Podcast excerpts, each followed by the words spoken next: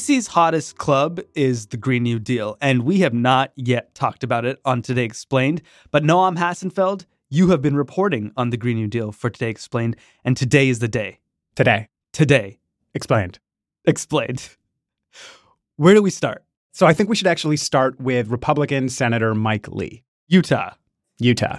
This is, of course, a picture of former President Ronald Reagan uh, naturally firing a, a machine gun while riding on the back of a dinosaur. Okay, yeah, I think I saw a photo or a video of this online, but it was long. What does this have to do with the Green New Deal? You just got to be patient. Okay, I can do that. You'll notice a couple of important features here. Uh, first of all, uh, the rocket launcher uh, strapped to President Reagan's back, and then the stirring, unmistakable patriotism of the velociraptor holding up a tattered American flag. Now, critics might quibble with this depiction of the climactic battle of the Cold War, because while awesome, in real life there was no climactic battle. There was no battle with or without velociraptors. But this image has as much to do with overcoming communism in the 20th century as the Green New Deal has to do with overcoming climate change in the 21st. Okay, so yeah, I heard Green New Deal in there. Is he is he trying to say that the Green New Deal is like a fantasy? It doesn't exist? Basically, yeah, the, the, the Green New Deal is as much a fantasy as Reagan riding a dinosaur, firing a machine gun. Okay, fair. But that actually might understate how ridiculous Mike Lee thinks the Green New Deal is. Okay. This is a picture of Aquaman. These images are from the indispensable documentary film Sharknado 4. Tauntauns, Mr. President, hairy bipedal species of space lizards, a founding member of the Super Friends. I draw your attention to the 20 foot impressive seahorse he's riding. We must not allow and cannot tolerate a giant seahorse gap. Okay, so thanks to C SPAN, we know that Mike Lee, Republican from Utah, thinks the Green New Deal is about as ridiculous as a giant seahorse, a Sharknado, Reagan riding a dinosaur with machine guns. Yeah, but Mike Lee isn't exactly wrong. Oh? Right now, the Green New Deal is completely, totally outlandish. It's got two goals one, get carbon emissions all the way down to zero, and two, create millions of jobs without leaving anyone behind. Oh, that's it. Just just stop carbon emissions and help everyone at the same time. That's it. And other than that, it's it's pretty vague. But the thing is, Sean, What's the thing? this is all going exactly according to plan. The Green New Deal isn't trying to be the next tax cut or even the next Obamacare. The Green New Deal wants to be a revolution. You often hear about revolutions once they're done, but I'm going to tell you how this one might be starting. So we got to go back to November of last year. Hi, everyone. My name is Varshini Prakash. We are here in front of Nancy Pelosi's office in Washington, D.C. We are here- Varshini Prakash is the founder of Sunrise. It's a group of young climate activists. We are here, as you can see behind me, hundreds strong. More people turned out than I ever thought they would. This is the moment when a lot of people first heard about the Green New Deal. Speaker Pelosi, come of age with us, and we'll join in that great American tradition of rising to meet a challenge. Jeremy Ornstein had just graduated high school when he spoke outside Nancy Pelosi's office. But if you can't, if you're too scared to try, then get out of the way. But it blew up because of what happened inside the office. I just want to let you all know how proud I am of each and every single one of you for putting yourselves and your bodies and, and everything on the line to make sure that we save our planet, our generation, and our future. It was the first big viral moment for Alexandria Ocasio Cortez after winning her election. I want to thank you all because you are giving us as a party the strength to push. After AOC left, Sunrise stuck around in Nancy Pelosi's office and the hallway and just started singing.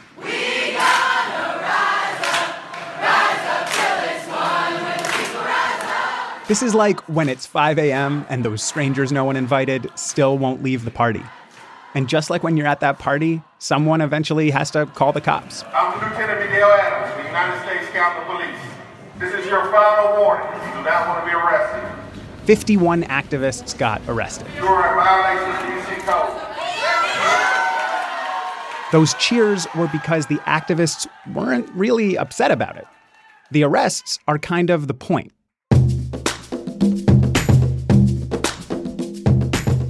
Arrests get attention, and they've taken the Green New Deal from never gonna happen to probably never gonna happen. Even so, Democratic candidates have started endorsing the plan. Elizabeth Warren. Green New Deal is a way that people are now getting organized, and they're behind it. So, what can you do? You keep pushing on it. Cory Booker. Our planet is in peril, and we need to be bold. It's one of the reasons why I signed on to the resolution, a co sponsored the resolution for the Green New Deal. Kamala Harris. I support a Green New Deal, and I will tell you why. Climate change is an existential threat to us, and we have got to deal with the reality of it. These candidates are all riding a wave of energy and attention that's been bubbling up from the bottom. So I went to see what it looks like down there. It is wonderful to be with you here today. I have the best job in the world. The Sunrise activists are meeting at an old church in DC. Who are here together to fight for a Green New Deal. It's February, it's dinner time, and there's some pizza. These people never stop singing. Sunrise is planning to get a big group arrested again, this time outside Mitch McConnell's office. Uh, we're going to make a lot of noise.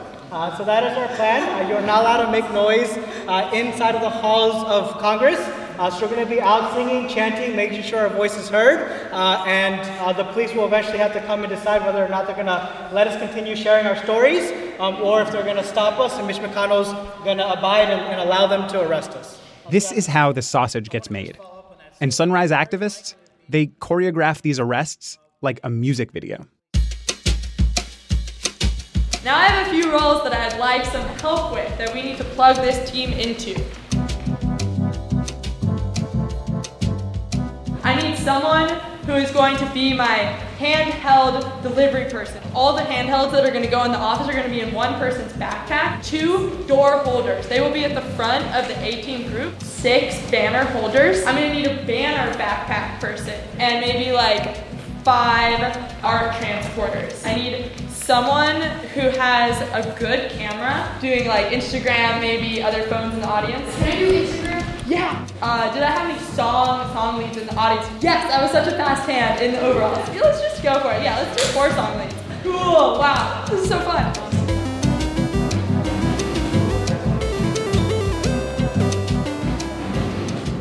There are charts, there are maps, there are rules. First one is physical. So no physical violence. Second rule no property destruction. If they see you breaking something, if they see you kicking in a window, flipping over a desk, they will view that as violent. Third, watch your gosh darn mouth. So we don't want to be pushing up a storm, um, saying F you to the police as we're getting arrested. And then the dress rehearsal. These two chairs are where the desk is. We're gonna try and replicate this diagram. There's a doorway here and a doorway there. Cool, so let's just do the thing. It's Sunday night, 11 o'clock. I'm in a church in DC, watching 50 of the most earnest people I've ever met rehearsing their arrests. And practice makes perfect. Now! What do we want? A Green New Deal! When do we want it? Now! What do we want? A Green New Deal! The next day, Sunrise meets up outside the Russell building where McConnell's office is.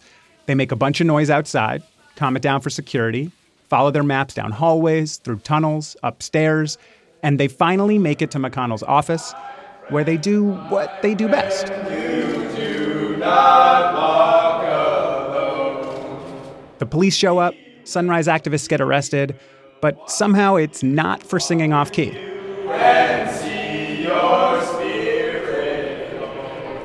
And that's how you Green New Deal, at least for now. Rehearse, perform, arrest, repeat. It's almost like the cops are part of the Sunrise show. But you can't argue with results. The only reason we are here is because of the activists across the country that created the energy to get us here. This is AOC at the unveiling of the Green New Deal resolution in February.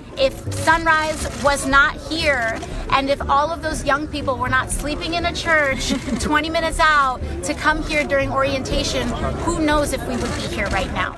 She introduced the resolution with Senator Ed Markey. In 2009, Markey had an ambitious climate bill die in the Senate. But this time, we now have the troops. We're ready to fight, okay? And so the difference between 2009 and 10 and today is we now have our army as well.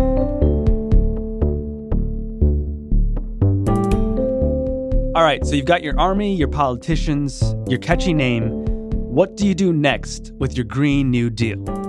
You figure out what those three words really mean. After the break, Noam gets into the green new weeds.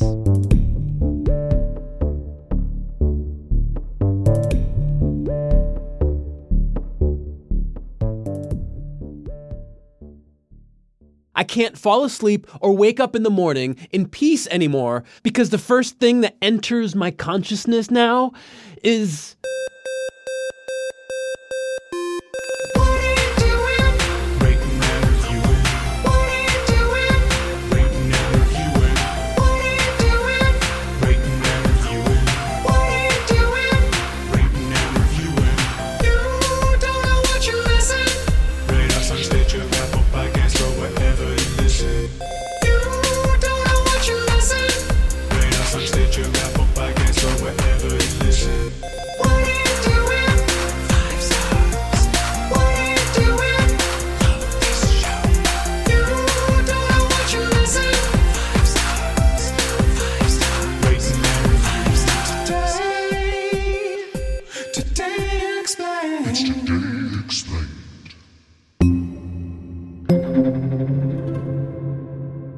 The Green New Deal.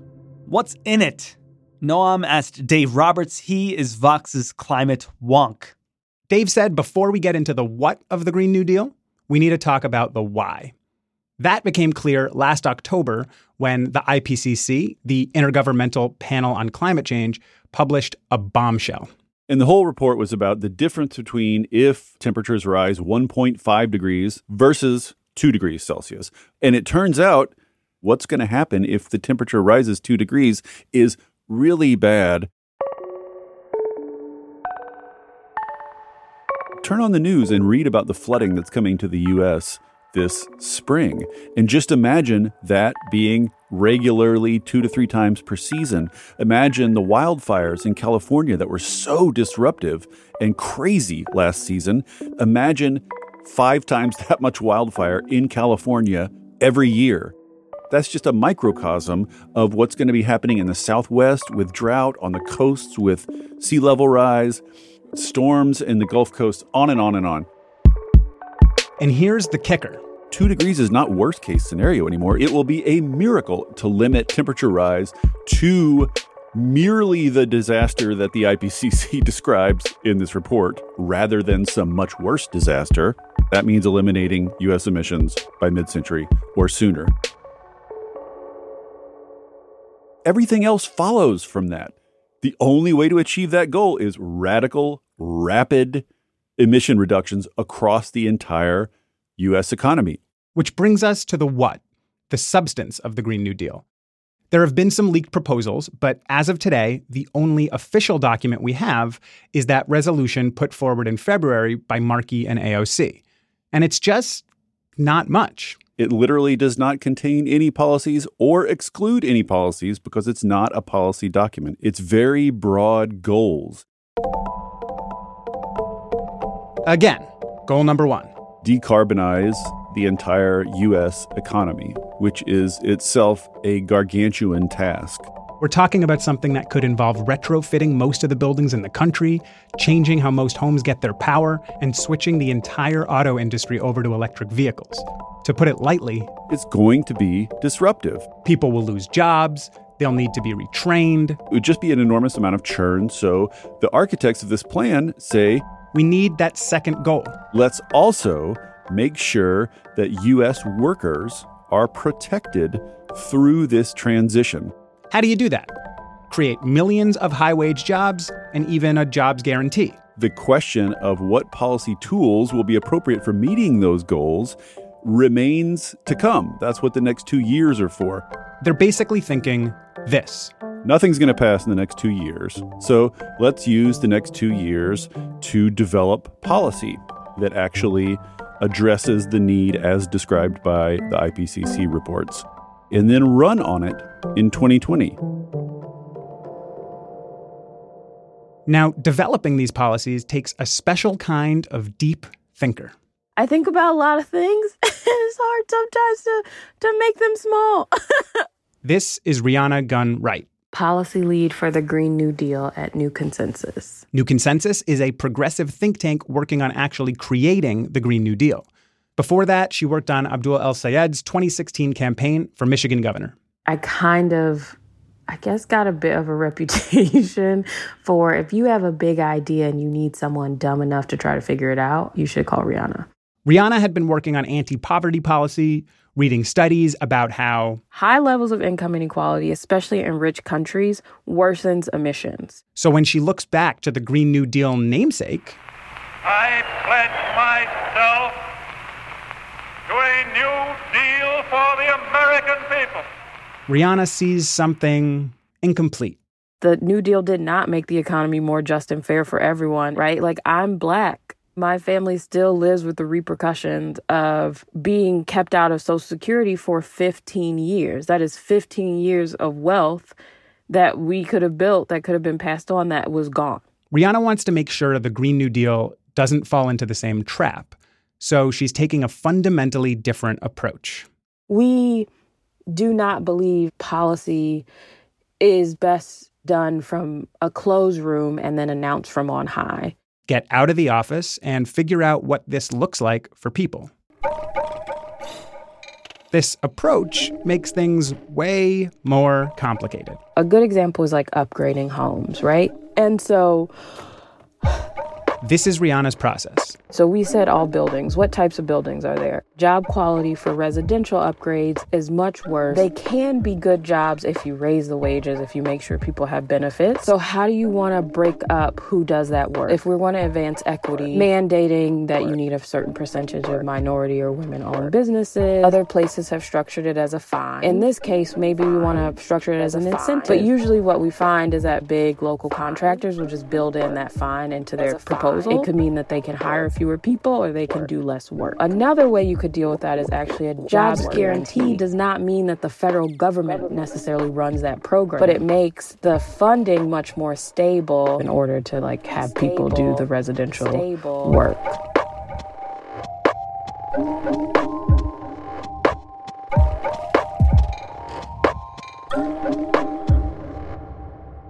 The way that the Green New Deal is being put together I'm sort of skeptical that it's headed in the right direction. Joseph Majkut is the director of climate policy at the Niskanen Center. It's a think tank in DC. It's taking something that's already quite challenging to do from a policy perspective and adding on a lot of other things that are also hard to do. He's fully behind lowering carbon emissions, but he's not sure why goal two, economic justice, needs to be part of the Green New Deal.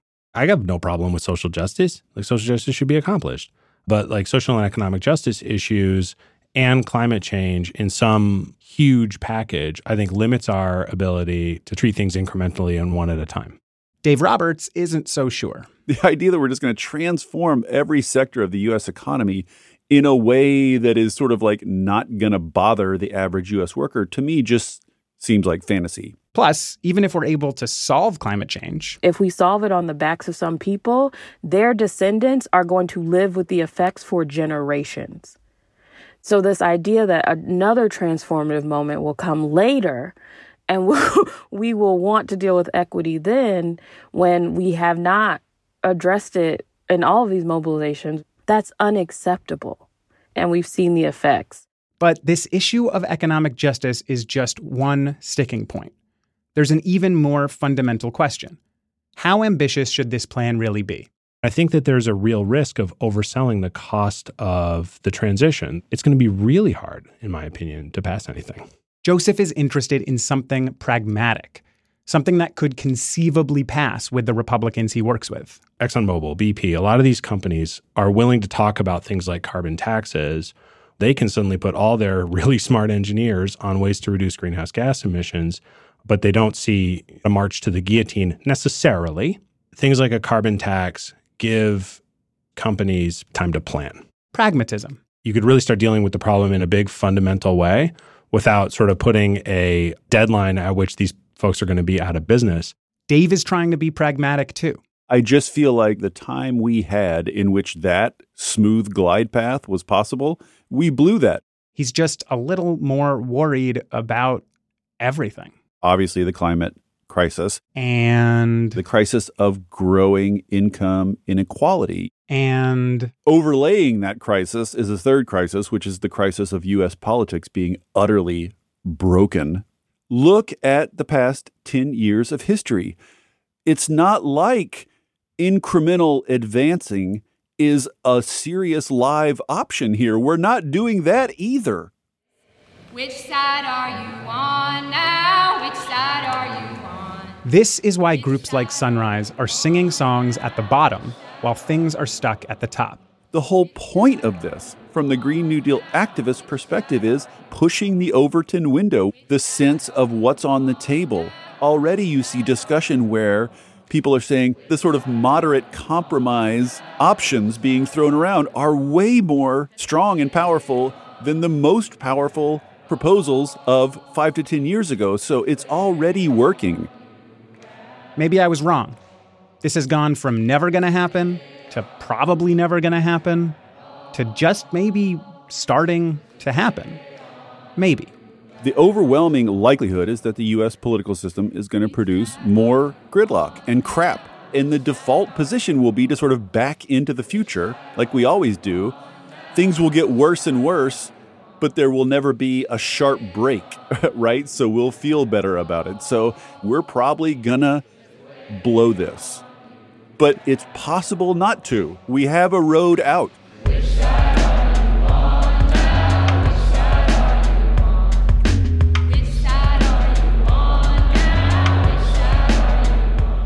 Dave Roberts writes about climate change for Vox. Noam Hassenfeld reports for Today Explained from Vox. Today Explained is a co production with Stitcher. We're part of the Vox Media Podcast Network. I'm Sean Rameswaram, Irene Noguchi, Bridget McCarthy, and Efim Shapiro make the show too. Seona Petros is our intrepid intern. Hannah Bolaños helped out this week, and the mysterious Breakmaster Cylinder is with us in spirit always.